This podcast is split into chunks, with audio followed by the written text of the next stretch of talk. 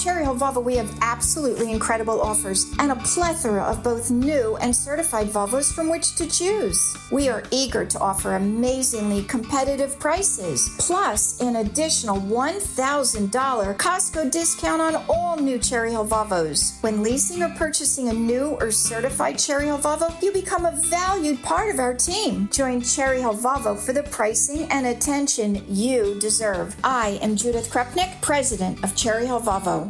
Worried about letting someone else pick out the perfect avocado for your perfect impress them on the third date guacamole? Well, good thing Instacart shoppers are as picky as you are. They find ripe avocados like it's their guac on the line. They are milk expiration date detectives. They bag eggs like the 12 precious pieces of cargo they are. So let Instacart shoppers overthink your groceries so that you can overthink what you'll wear on that third date.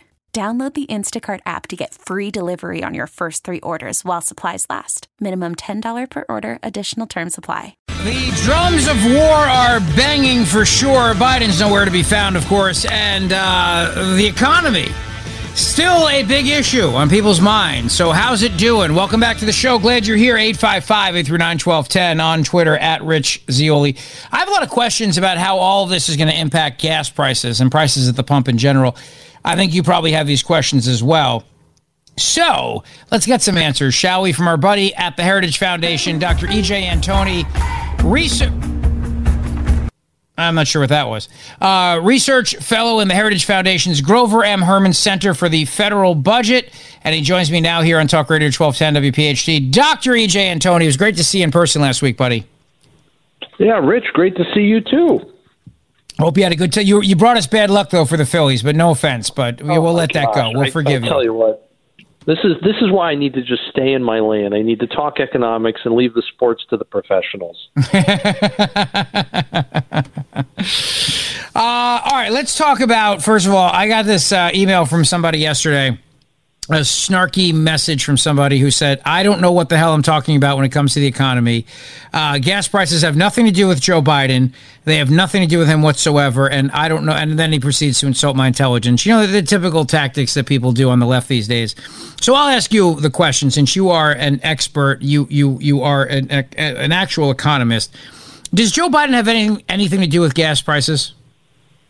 Oh, certainly. I mean, what was the very first thing he did when he got into office? Literally on day one, he began attacking uh, oil and gas infrastructure, canceling the Keystone XL pipeline. He's been canceling uh, uh, leases and permits across the country, increasing costs for the permits and leases that he doesn't cancel. I mean, all of these things are going to affect uh, the cost to actually get oil and gas out of the ground to refine these products to deliver them to the customer, etc. I mean, they're even declaring war on the appliances that use fossil fuels.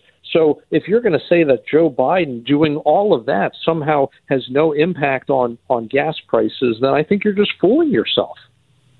Yeah, I, I think I think you are absolutely fooling yourself, no question about it. And the other issue too is that since the the, the gas prices obviously at the, we pay at the pump, um, oil on the international market is about to be Im- implicated uh, or impacted by all of this. I would say. So here's my question to you: What what does all this mean right now with with the the conflict in the Middle East and with with oil being the way it is? How, when do we feel that pain here back home? Do we feel that pain here back home at some point? Well, we've started to feel it a little bit already, and then it's just going to be a matter of are the speculators' fears going to be realized of oil disruptions? And if they are, then we're going to see prices march higher. If not, if it turns out everything blows over, which, I mean, it's the Middle East, so we'll see if that happens. But if everything just blows over, then the speculators will lose a bunch of money. So it, it remains to be seen. But when you have things like the, the idiotic decision for us to conduct airstrikes in, in Syria, uh, I mean, why on earth are we devoting all of these military resources right now to to a region that, that is already a powder keg? It's as if this president is doing everything he can to escalate the situation, not de-escalate it. Yeah, I, I agree with you. And I think a lot of people are feeling the exact same way right now.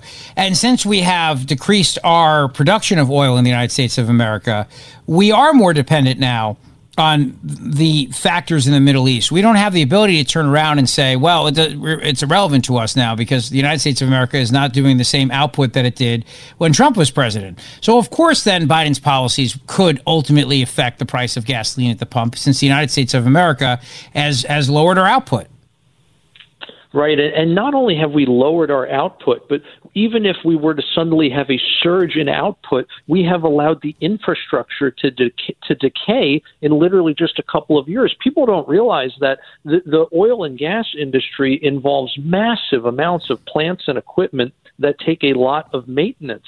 And a lot of these projects, for example, it may take uh, investments, a tremendous amount of investment this year, let's say billions of dollars, which are going to take years to recoup. Well, when you have someone in the White House who's promising to end your industry, how much are you going to actually want to invest in these long term projects? And so what's happened is, I don't care whether it's refineries or pipelines or, or all other kinds of plants and equipment, but businesses are starting to sideline and mothball this stuff. And so even if you could miraculously open the taps tomorrow, which you can't, but even if you could, you don't have the infrastructure in place today to handle the same amount of product that you did uh, in 2019 and even uh, to a certain extent in 2020. But per- the production part aside, just our stockpiles are way down. Cushing, Oklahoma levels are, are at dangerous territory. You have the Strategic Petroleum Reserve that has been drained almost in half by this president. We don't have a month's worth of oil anymore. We only have about two weeks in case of emergency. Oh wait, wait, wait, wait! We only have two weeks in case of an emergency. I got more Campbell's soup in my garage in case of an emergency than we do oil. Right, and and see one of the reasons, Rich, why you need uh, extra days of supply, why why a month really has has kind of been the, the safety benchmark, so to speak, is because you can't just simply flick a switch and turn all this stuff on and off. It takes weeks to get these things up and running, and so you need that ample cushion uh, in in your supply chain, essentially, in order in order to um, to get through some kind of crisis. And I don't care whether that's uh, Iran mining the, the the Straits of Hormuz or whether it's a terrorist attack you name it. We need a larger stockpile than we have today. And it's not an economic issue. That's just strictly a national security issue. Dr. EJ Antoni, you also tweeted out yesterday, you said, um, here's a plain English thread on the latest GDP numbers. I heard a lot of people, even, even hosts on Fox News yesterday, were going on about how great Biden's economy is. Uh, here's a plain English thread on the latest GDP numbers and why this is totally unsustainable. Oh, yeah, and inflation's not dead. Now, what you tweeted out was a graph that looks like an echocardiogram and then somebody having a massive heart attack. Only instead of it flatlining, the heart attack goes through the freaking roof. So explain to us what that means. Uh, well, that, that normal heartbeat rhythm that you're observing there, that's, you know, moderate price increases over the course of, say, a decade or so. And then that heart attack would be the, uh, the inflation we had ever since Joe Biden got into office. And yes, it has come down. Uh, but for all the people who are listening who can't see the graph, what's happened in the last quarter? It's starting to shoot back up again. And the reason is because inflation isn't dead. It is very much still with, with us because the government continues to spend and borrow much too much money. And we continue to have a Federal Reserve that refuses to do what needs to be done to get this problem under control. Just for, for a little bit of perspective, which I think we talked about uh, last time, you know, the, the Treasury has already borrowed more than five hundred billion dollars, half a trillion dollars, just in the first three weeks of October. I mean, we borrowed less than half of that in the entire month of October last year. Forget a two trillion dollar deficit. We are on track for over three trillion dollars in deficit just this year alone, and that doesn't even factor in all of the interest on the debt that we can't afford either. Yeah, what what was the point you made on Twitter about the interest that we're dealing with here? And again, you know, I was very happy to hear Mike Johnson talk about this. The new Speaker of the House. I was glad to hear him talk about the debt and talk about because uh, people don't often do this. But you made a comment about what we're spending just in interest on the debt. And the number that I, I, I, think I saw you tweet out, I mean, it was shocking. I almost fell out of my chair. Is it is it a trillion dollars in just the third quarter of this year? at, at an annualized rate. So an annualized rate basically means if the conditions of the third quarter were to last for the entire year, what what would that look like? In other words, we spent $250 billion just in a single quarter, which means a trillion dollars over the course of a year. And, and the reason we, we want to talk about like an annualized rate is because it, it puts in perspective what we're looking at in the year ahead. Except the problem is that the debt is growing and the interest rate we're paying on the debt is also growing because we have debt that was previously issued at 1 or 2%, which is now being rolled over at 5% plus. And so the consequence of that is what we're currently paying in terms of uh, servicing the debt is only going up. And what's really crazy is even if you want to adjust this for in- inflation, right? A lot of people say, "Oh, well, you know, it, it's not that bad because you know the dollar's not worth as much, so you can't really compare it to yesteryear." Blah blah blah. Okay, even if you adjust for inflation, it's still eight hundred billion dollars. I mean, this is far and away the biggest quarter we have ever had. Yeah, wow. Uh, I mean, that's that's unreal. And then and then let's talk about. so in the middle of all this, everybody's dealing with inflation, and people are worried about the the price of consumer goods, which is still clearly not not going anywhere down, and there still seems to be a supply chain issue going on. Like for example, I, I know somebody who just bought a house. They're looking to buy some chairs, and as soon as they can get these chairs is March like, what's that about? What's going on with that? Why can't we get chairs? I mean, you can, but like a lot of these stores are are we're still dealing with supply chain stuff. I thought all that went away. So on on net, the supply chain stuff really has been resolved. You will occasionally find some items that are still being affected, but you'll also find some items where the supply chain has, believe it or not, improved compared to pre-pandemic. So, you know, on, on net average overall, those things are, are basically worked out. But what we're starting to see today is a similar effect, but from a different problem. And it's that businesses are basically so incredibly impacted by inflation that they can no longer afford to make the same volume of goods that they did before because they have to charge a price that just too many people aren't willing to pay. And so as they have to charge more, there's less consumer demand. And the result of that is they can't sell as much, so they're not making as much. And that's how you start getting these. Sometimes you get into these mismatches temporarily between supply and demand. And it takes a while for both participants, both the producers and the consumers, to adjust to these market forces as prices are changing so rapidly. And so it's not so much today an issue of, uh, you know, people are staying home because of COVID and not going to work, so we're not producing enough. It's because you literally have companies where I don't care if they're making chairs or cars or cell phones, whatever, they literally can't make enough stuff that people can afford. They literally cannot make enough stuff that people can afford. Well, that's not good. Um, I mean, that's not really good at all. And then, you know, not to be like a, a downer here. Oh, look, I'm just seeing breaking news. A Chinese jet comes within 10 feet of a U.S. B 52 bomber. Oh, that's fun. Uh, we're still making a lot of things in China, as a matter of fact. Uh, are, are we not? You know, we are, unfortunately. And and it really is a shame how much of the Biden administration, I think, can be defined as being in hoc to China, whether that's you know reversing the, the Trump era policies of of trying to on uh, re-onshore manufacturing. He's basically surrendered what's left of our manufacturing and industrial base to China. Uh, look at what he did in terms of the manipulation of the yuan. He he has completely turned a blind eye to the currency war that China is waging against the United States and against many of our friends and allies.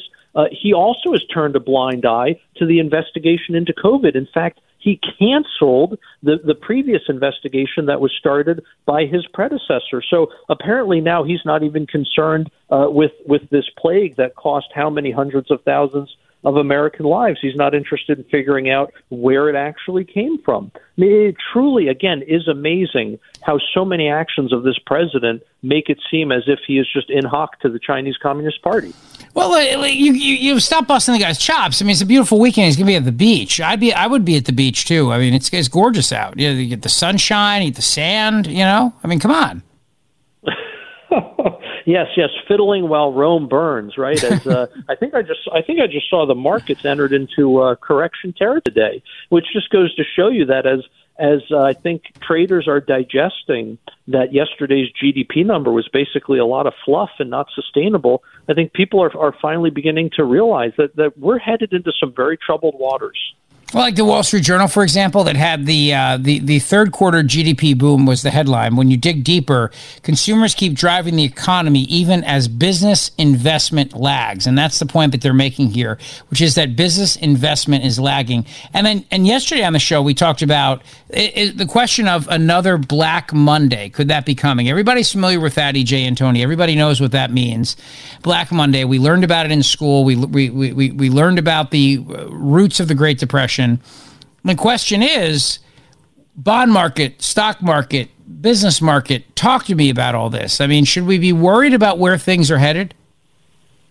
I mean, absolutely, but it's always a question of timing, right? You can look at all kinds of periods in history, like you know early 1929, and you could see that things were were clearly unsustainable, uh, especially what the Federal Reserve was doing at the time with with manipulating uh, international gold flows, which was which was a big cause of the 1929 crash. And you can look at today what government is doing with with spending, with borrowing, and again with the Federal Reserve creating money, and you can see that it is clearly unsustainable. The question is when is the bomb going to go off?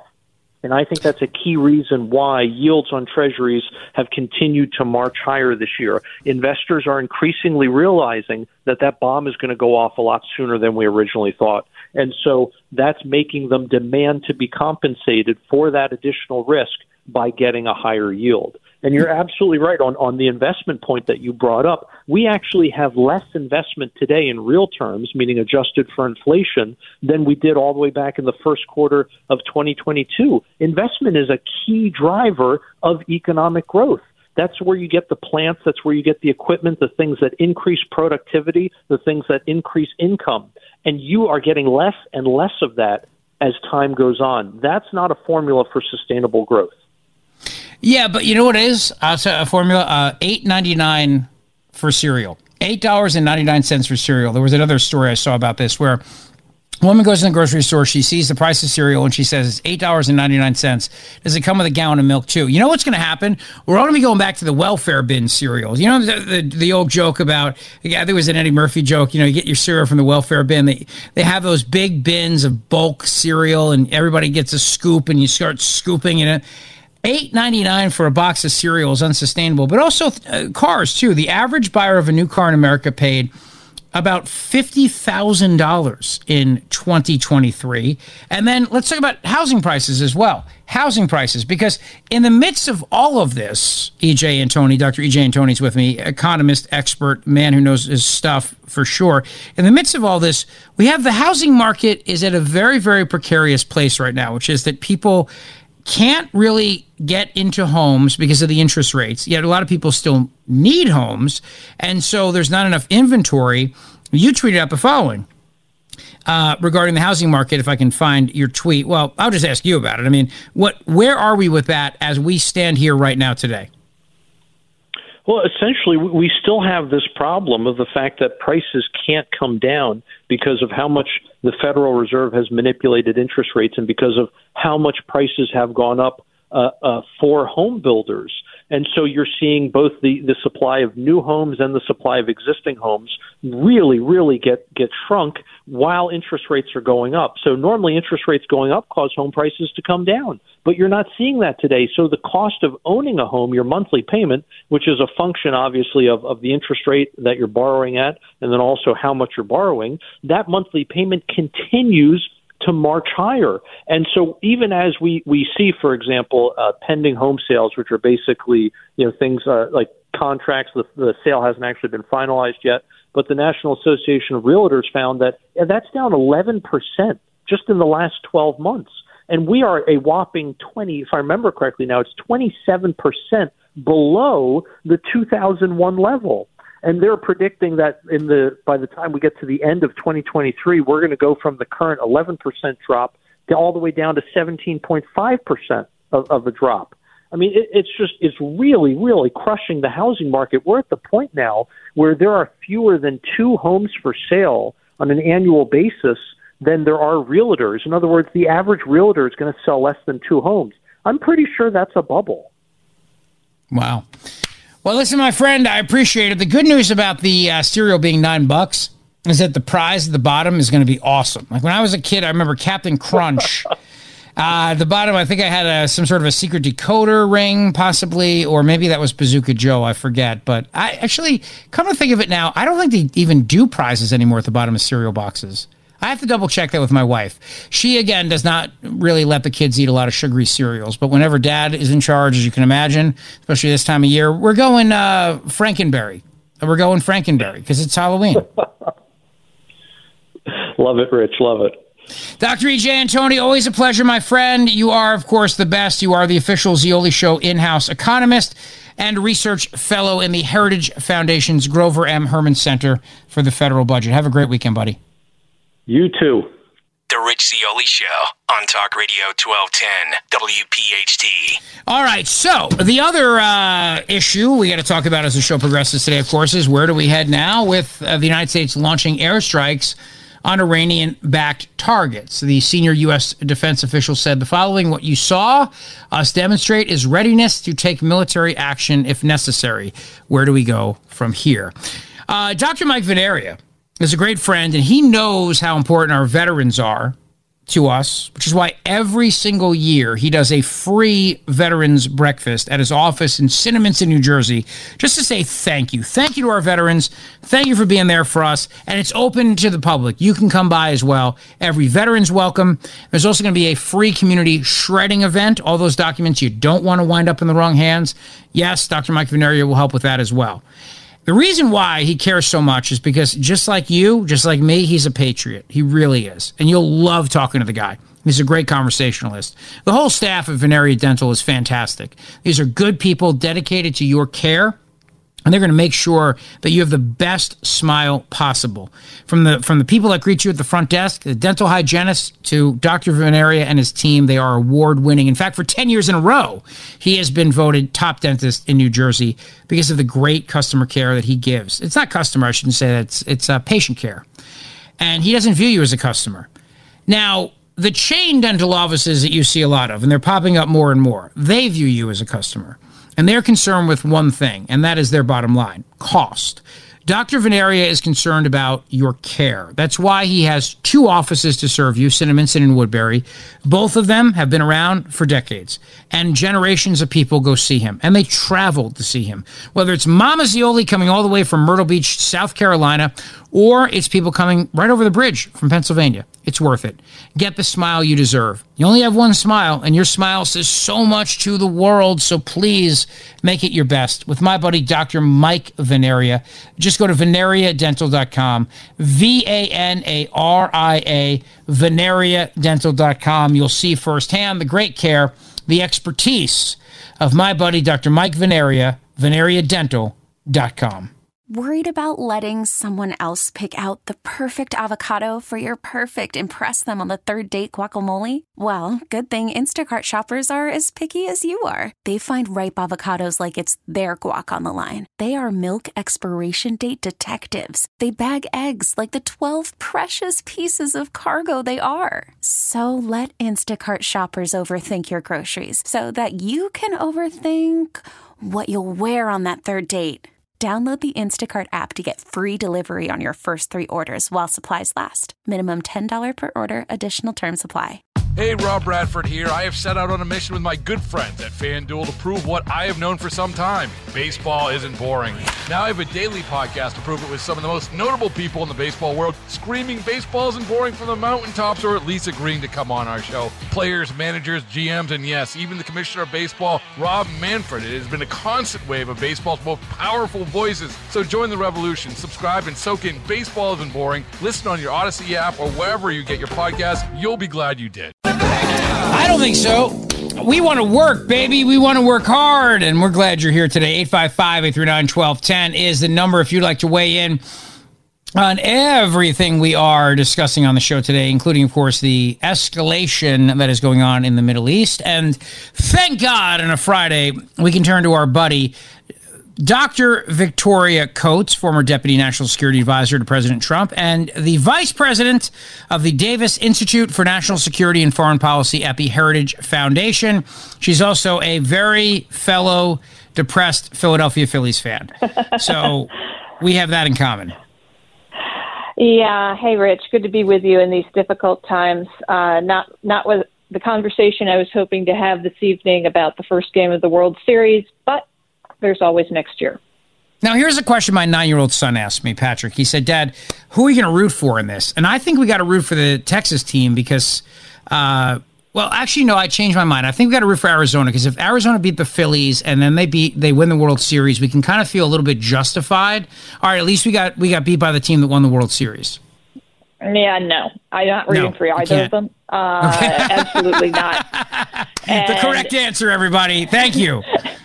if you if you Google Pocket Utley, uh, that was my son's nickname growing up, and I, I one of the years when the after the 08 team when he was about the same age as your son, uh, and we had a real rough sort of slide into the postseason. I wrote an article about him, and it's on it's online, but. You know, when you have kids that age, you know, it's devastating because next spring seems like it's so long away. And what was funny was uh, my kid, who's now 20, uh, said, "Oh, he's like it'll be here before we know it." He's already like looking at dates for spring training. So, you know, it, it's hard for a nine-year-old to see how spring could ever come. Yeah. But it's, It's fun, true. fun when they kind of get with it. And also, we have the birds.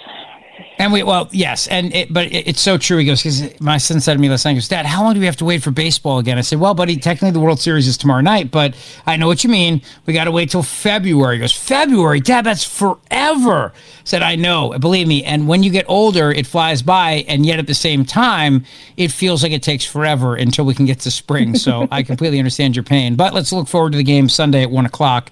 Uh, all right, now Absolutely. let's uh, if we're still here, if we're all still here, because I, I'm watching the news and it seems like what we're looking at right now is an escalation that's going on in the Middle East. At the very same time, we have the Ukraine issue going on. Uh, breaking news that a, a, a Chinese plane just went within 10 feet of a, of a B 52 bomber, I believe, if I saw that Chiron correctly. Uh, Yeah. What the hell's going on in the world, Dr. Victoria Coates?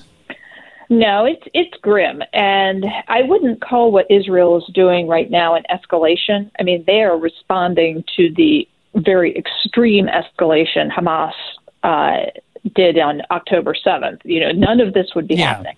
Oh, and to, and to be clear, I don't. I. I did not mean to imply that, that it was Israeli escalation. I meant the entire overview of the whole picture. But ju- just to be clear, but go, but go ahead, please. No, no, I concur, and I just yeah, I wanted that to be clear too. But what we had overnight last night was the Biden administration firing off a couple of rockets at some empty warehouses in on the Iraq-Syria border, which I believe are sites that we've hit before. Uh, and as I said, they were empty. And that, then they, the administration, like, got in touch with all of the news services, told them they had to go live overnight to cover all this, you know, their bravery and their robust action and how they were restoring deterrence and being tough on Iran. And I said at the time, you know, the only way this will be demonstrated is if Iran doesn't strike again. And lo and behold, this morning, Iran sent a killer drone against Al Asad, our air base in, in Iraq, uh, which was intercepted. But they, just, I mean, they went reached out and hit us again, which was the hundredth time, Rich, that the Iranians have attacked American personnel or installations during the course of, of the Biden administration. And we have responded exactly six times. And apparently, this most recent response was the same as all the rest of them. It just invited more attacks. So the escalating is going on because of Biden's weakness. I think what we need from from the administration is just full throated support for the Israelis. Uh, say they have to go in, they have to end this, they have to do what they have to do, and we stand with them rather than this kind of doublespeak that in public we're strong on Israel, in private we're reining in Bibi. That has to end. And, you know, as you said, we also have the problems in Ukraine and we have China acting up. And so there, there, this is just too serious for them to keep playing this double game that they're playing. It is a double game. I think it's a very uh, uh, important point here, and I was just talking to EJ Antoni about this. I mean, the fact that we're, we're, dealing with Syria now, you know, U.S. troops in Syria, and I think a lot of people woke up today and said, "Why do we have troops in Syria?" I didn't even realize we did. I, I think there's just a lot of questions right now about what the United States is doing. If we are, if we're sending the right messages, if if if, if what our actions are doing is going to cause things to escalate beyond just what Israel's dealing with right now. Uh, you've got certainly there's a, a, a, lot of Republicans who are going, you know, we got to go in there and we got to we got to finish off Iran, and I mean that that sounds good from a slogan point of view, but it doesn't it doesn't sound that simple. Uh, where, you know, if you're advising the president right now, if it's a president who actually is not, you know, planning to go to the beach for the weekend, what do, what do you tell him? Well, that's that's the problem. I mean, it's been the problem with Ukraine from the get go. And I, I literally had this argument yet again today with a former colleague who keeps saying to me, "Why don't you understand? In Ukraine, it's so important for us to defeat Putin." And I say, I would be happy to defeat Putin. Don't get me wrong, but these people aren't doing it. And unless I have a president who's actually going to prosecute this war robustly with a clear, clearly defined end state and a victory for the United States. Why am I spending a nickel on it? And you know, with with Iran, I think the problem is that the administration so clearly wants to accommodate the Iranians so that they can get back into some version of their precious nuclear deal. That they will literally forgive anything, even you know a terrorist attack like October seventh, to keep the channels of, of communication open with, with the Iranians. And you know, for for that reason, you know, I don't trust them at all, and I am deeply concerned about our guys in Syria. I pray for them every night because, you know, there are 800 of them, which is you know enough to be a target, but maybe not enough to defend themselves if if an enemy masses in strength, and so you know they they're there to support the Syrian Kurds. Uh, you know, I, I'm not quite sure to what end you know, nobody likes Assad, but after Obama let the red line be crossed in 2014 timeframe, you know, Assad became kind of an inevitability. And, you know, that's not my choice, but that may be the reality I have to deal with, in which case I'm leaving these Americans vulnerable without a clear mission. Yes, you are. And I'm glad I'm glad that you are saying that because I think that it's very easy for people to sit back and say, we got to go in and defeat Putin. We got to do all these things. And yet that requires potentially now a lot of American blood and treasure. And so it's, it, it's easy to say it. It's another thing to actually achieve it. And then the question that I keep coming back to, and this is when I was listening to the speaker last night on with Sean Hannity is, if we're so worried that after Ukraine, Putin goes into Poland and, and Europe, why why is Europe not doing more about this? Why is Europe not more involved in this? And and I and I keep coming back to that, Dr. Victoria Coates. That's the hundred billion dollar question, quite literally. And you know, this has come up repeatedly as we've been discussing the supplemental that the president submitted for some hundred six billion dollars. None of it paid for, by the way.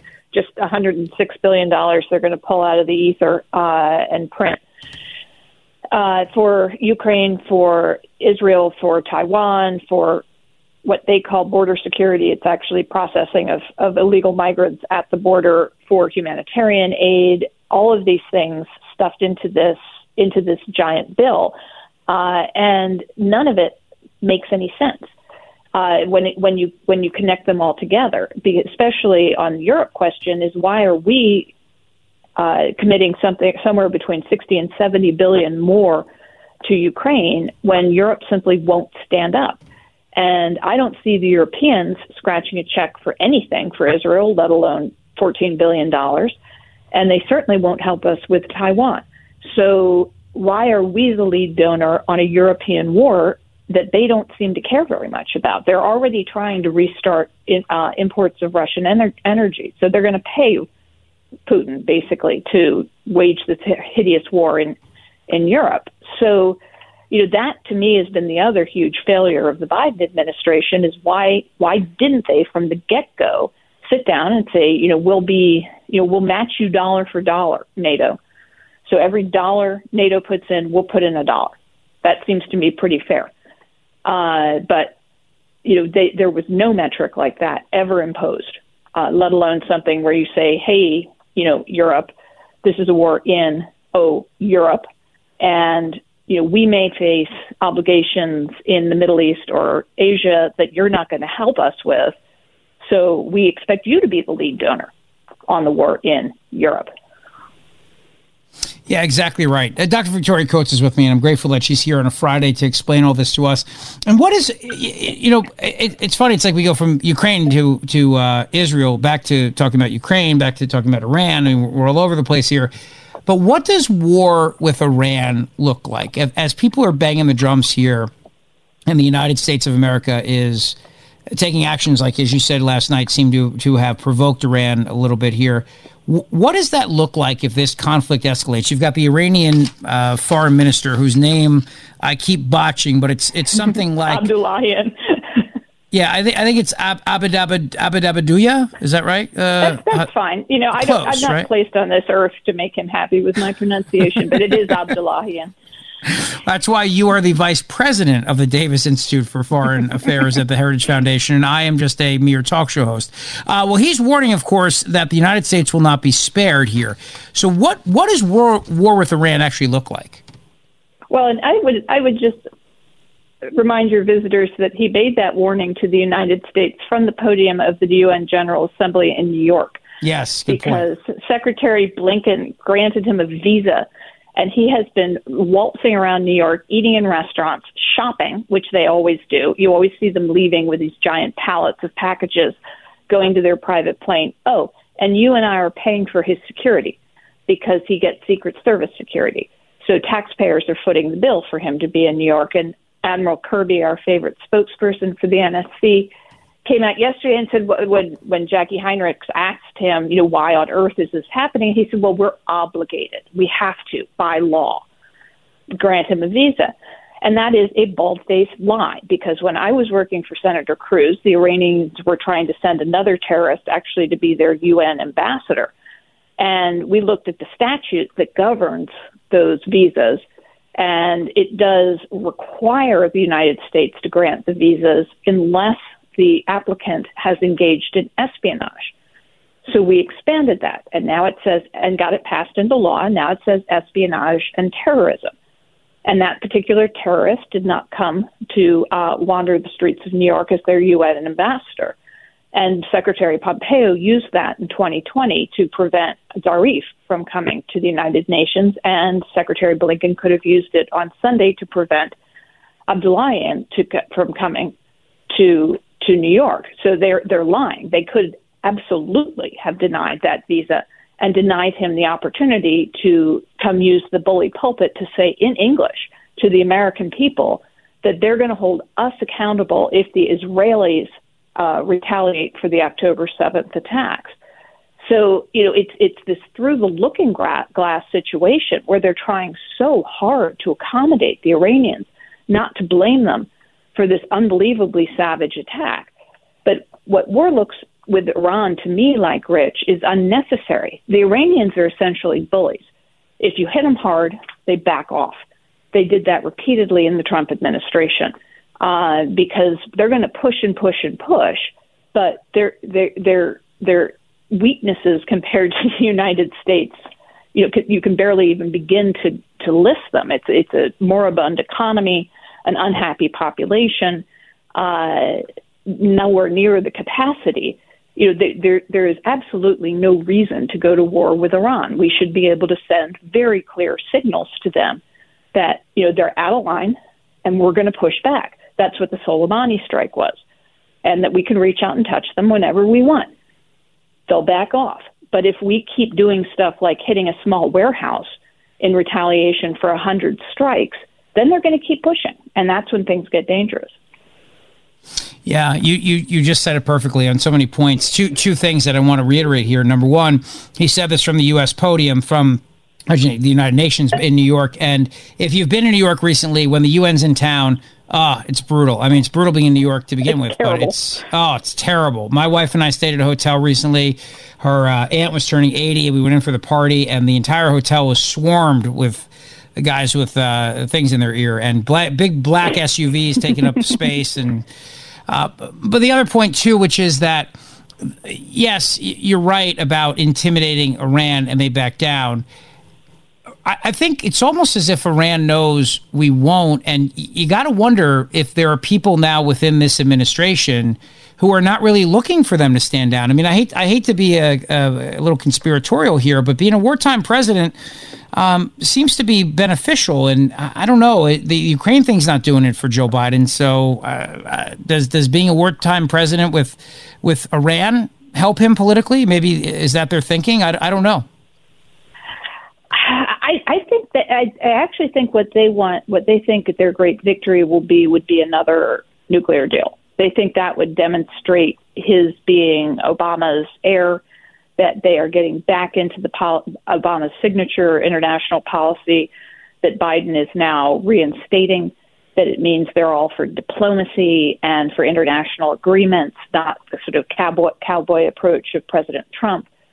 Uh, so I think that's that's what their almost fetish is here. I don't know how else to put it. it I mean, they're, they're yeah. so determined. It's like there's nothing the Iranians can do. And in terms of of designating the current foreign minister as a terrorist, the Wall Street Journal uh, reported that this guy was at the meetings with Hezbollah and Hamas in Be- Beirut when the October seventh plot was was hatched. I mean, he was there. Why is the Minister of Foreign Affairs for Iran at that meeting unless he's a terrorist? And they, they can't even say it.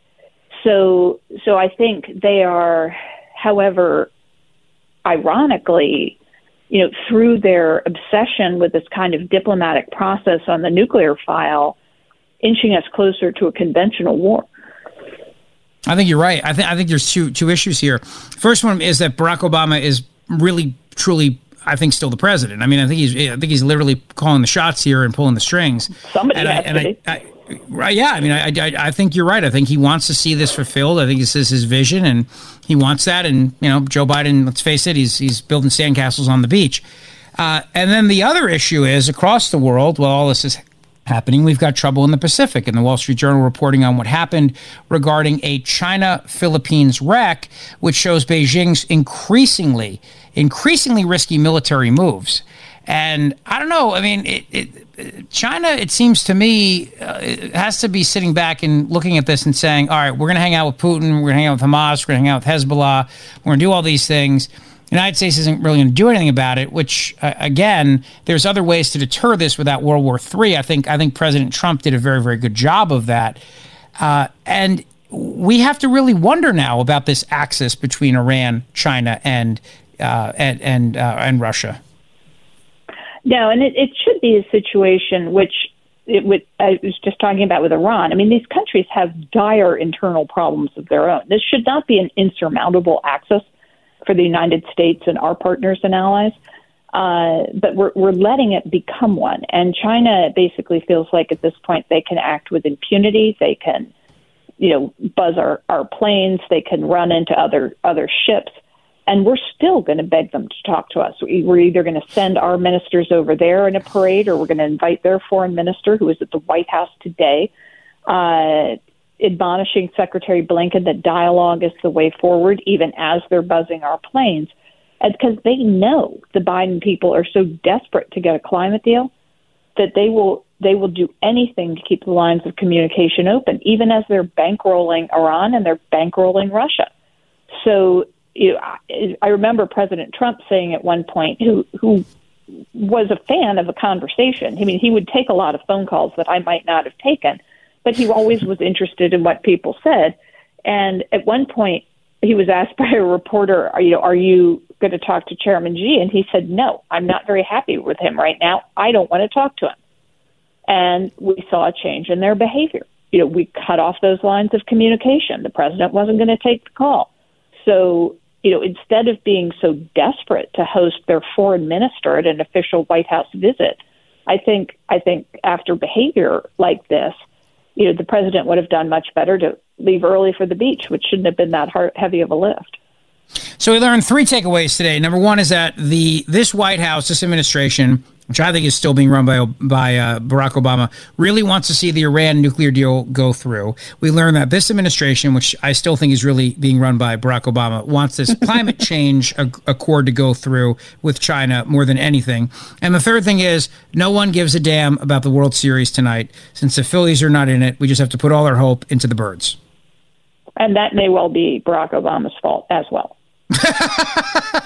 I was going to blame Joe Biden, but you know what? We can blame him too. Why not? I love it. Dr. Victoria Coates. Well done, my friend. Always a pleasure to have you on the show. Have a great weekend. You too. Take care. The Rich Zeoli Show on Talk Radio 1210 WPHT. All right, uh, a lot of other things to get to domestically as well. I want to play a quick clip of the Speaker of the House of Representatives. We're going to talk to Dr. Wilfred Reilly in a few minutes, but uh, real quick, the uh, Speaker of the House of Representatives, who was on with uh, Sean Hannity last night, on people calling him a MAGA extremist. Now, I just want to remind him there's nothing wrong with being called a MAGA extremist, and I, for one, think that the word MAGA extremist, the words uh, together here, MAGA extremist, are uh, being put out there by people that want to see this globalist, neocon, pro war, open borders, pro climate change policy uh, agenda. So you're not going to placate those people. Don't try to. Don't try to win them over. You're never going to. They're always going to hate you. No matter what you do, they're always going to hate you and they're going to hate your guts. Just my reminder to the new speaker, Mike Johnson, cut number five. You got a very warm welcome from the DNC. They said you were a, an anti abortion, MAGA extremist, Mike Johnson. That was the, their first words. Welcome you. Well, oh yeah, welcome. To, welcome to the, your new job. Then they went on to say that you were the co-sponsor of Insti- uh, to institute an extreme abortion ban. We'll get into detail nationwide. Uh, you want to cut Social Security and Medicare. And here's some free advice from Mike Johnson, and that is, uh, don't get comfortable. We've been here before. This is the same exact MAGA extremism that the American people uh, have already rejected, and they will do it again. I thought that was the warmest welcome you could ever want from the Democratic How about Party. that? Yeah, welcome to the job. Look, they don't they don't know me. A lot of these people don't know me, and I, I think. Um, if they would talk to some of my colleagues here, even on the other side of the aisle, that have worked with me for the seven years that I've been on Capitol Hill, uh, they would tell them that those things are not true. Um, give me a chance. Let me let me have a chance to lead here, and you'll see what I'm really about. What are you really about? We don't what, just uh, listen. This is what I worry about. What I worry about is you think you can win them over by don't do don't fall into this game here. Don't fall into this trap that other Republicans have done, which is I can convince them I'm different. People will like me. I can be liked. Just don't worry about it. Just be a fighter. Be a fighter for conservatism and let them hate you. Trust me, you can't win these people over. They don't, it's like they do not want to and they never will like you. You would have to denounce Trump. You'd have to become Adam Kinzinger or Liz Cheney. That's it. That's the only way they're ever going to like you. So don't worry about it. Don't try. The correct answer is instead of giving me a try, say, well, you know what? I'm not really worried about what people think of me. What I'm worried about here is getting the results that I promised for the conservatives in this party across the finish line. That's what I'm worried about. And if that means we got to play a defensive posture, so be it. But we're going to make sure that America wins out here. They don't have to like me. I didn't. I, am not. I'm not here to be liked. It's not why I'm here. That's the correct answer. See, this interview with Hannity last night made me nervous, and I was feeling really good up until last night. And I'm I'm nervous today about Mike Johnson, and I don't want to be. I want I want to I want to feel like, but I have a I, I just think that Jim Jordan would have given a very different answer to that question. I think Jim Jordan's answer to that question would have been like, well, if they don't like me, they can go blank themselves because we're going to do what we have to do for America and for the American people. And we're, we're going to do those things. So I, I know that no matter what, they're not going to give me a chance. I'm not worried about them giving me a chance because no matter what I do, they're going to hate me and they're going to try to stop me and they're going to try to defeat me. That's okay. I'm here for America. I'm here for the conservative movement. I'm here to help make America great again. That's it. That's it. So, yes, he came across likable. I agree. At the same time, he said some things that make me worry about the backbone here. And perhaps that's the reason why Mike Johnson was not early on a contender for this. Now, I said that's a good thing in some ways because it means that the man did not have the ambition to get there, which means that maybe he won't fall into the Paul Ryan trap of the John Boehner trap of the Kevin McCarthy trap of wanting this so badly you're willing to do whatever it takes to keep it, to get it and keep it. But perhaps the reason why we had not heard his name until the middle of the night, two nights ago or three nights ago, whenever it was, seems like a lifetime now, was because he had no backbone. There was no backbone there to stand up and say, I'll lead this place. They turned to him and said, You got to do it. There's nobody else can get across the finish line. At this point in time on Friday afternoon at 4:56, that's my worry going into the weekend.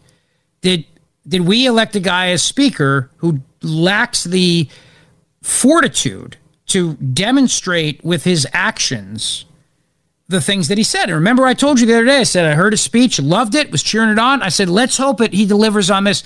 Everything he talked about, let's hope he delivers in actual actions that way. But now I'm worried about the spine. I'm worried about the spine and hoping that he does not need a chiropractor, if you know what I mean. 855 839 1210 on Twitter at Rich Zeoli. Listen, Cherry Hill Volvo on Route 70 in Cherry Hill, there has never been, and I mean never been, a better time to go see my friends at Cherry Hill Volvo. They have an amazing selection of new and previously owned Volvos for you to choose from. And they also have the incredible lease program called Care by Volvo. Now, I'm a member of that lease program, and I love it because it's one price and takes care of everything. It even includes your car insurance.